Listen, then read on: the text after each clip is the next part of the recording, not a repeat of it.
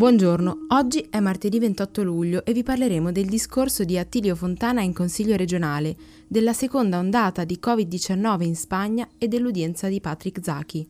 Questa è la nostra visione del mondo in 4 minuti. Attilio Fontana si è presentato di fronte ai consiglieri regionali lombardi riuniti per l'approvazione del bilancio dopo l'iscrizione del suo nome nel registro degli indagati nel caso della fornitura di camici monouso all'azienda Dama SPA. Secondo il governatore si tratta di un caso di informazione faziosa. La regione Lombardia e la sua centrale acquisti, Aria, avrebbero tenuto un comportamento corretto e la società di abbigliamento avrebbe fatto tutto per generosità. La riunione si è tenuta tra gli applausi della maggioranza, mentre dall'opposizione Fabio Pizzul ha domandato al governatore se ritiene di avere ancora la fiducia dei lombardi.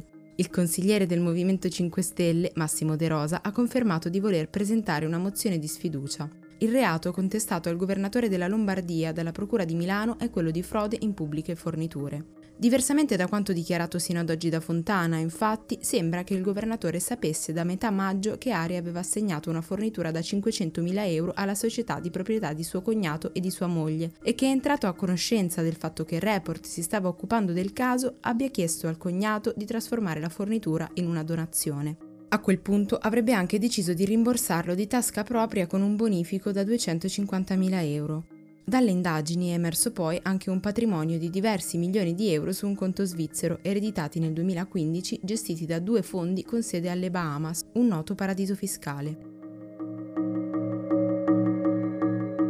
Secondo il Wall Street Journal, Google ha deciso di lasciare i suoi dipendenti smart working fino a luglio 2021, dilatando quindi i tempi del ritorno in ufficio dopo l'emergenza. Inizialmente, infatti, il colosso digitale aveva deciso di riaprire le sedi alla fine di quest'anno. Intanto, sempre negli Stati Uniti, il National Institute of Health ha annunciato l'avvio della fase 3 di test clinici sull'uomo del vaccino contro il virus, sperimentato dall'azienda Moderna in collaborazione con l'Istituto Nazionale per le Malattie Infettive. Sarà eseguita su 30.000 volontari sani. Infine, in Spagna, il secondo paese europeo con più casi accertati dopo il Regno Unito, si inizia a parlare di seconda ondata. A metà luglio, infatti, i nuovi casi giornalieri sono ricominciati a salire, arrivando a una media di 900 negli ultimi giorni.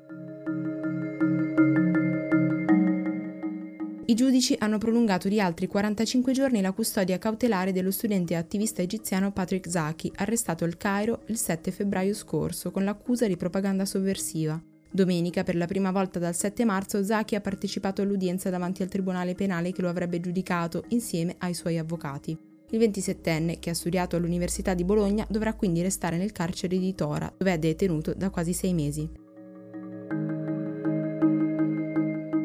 Per oggi è tutto. Da Antonella Serrecchia e da Rosa Uliassi, a domani.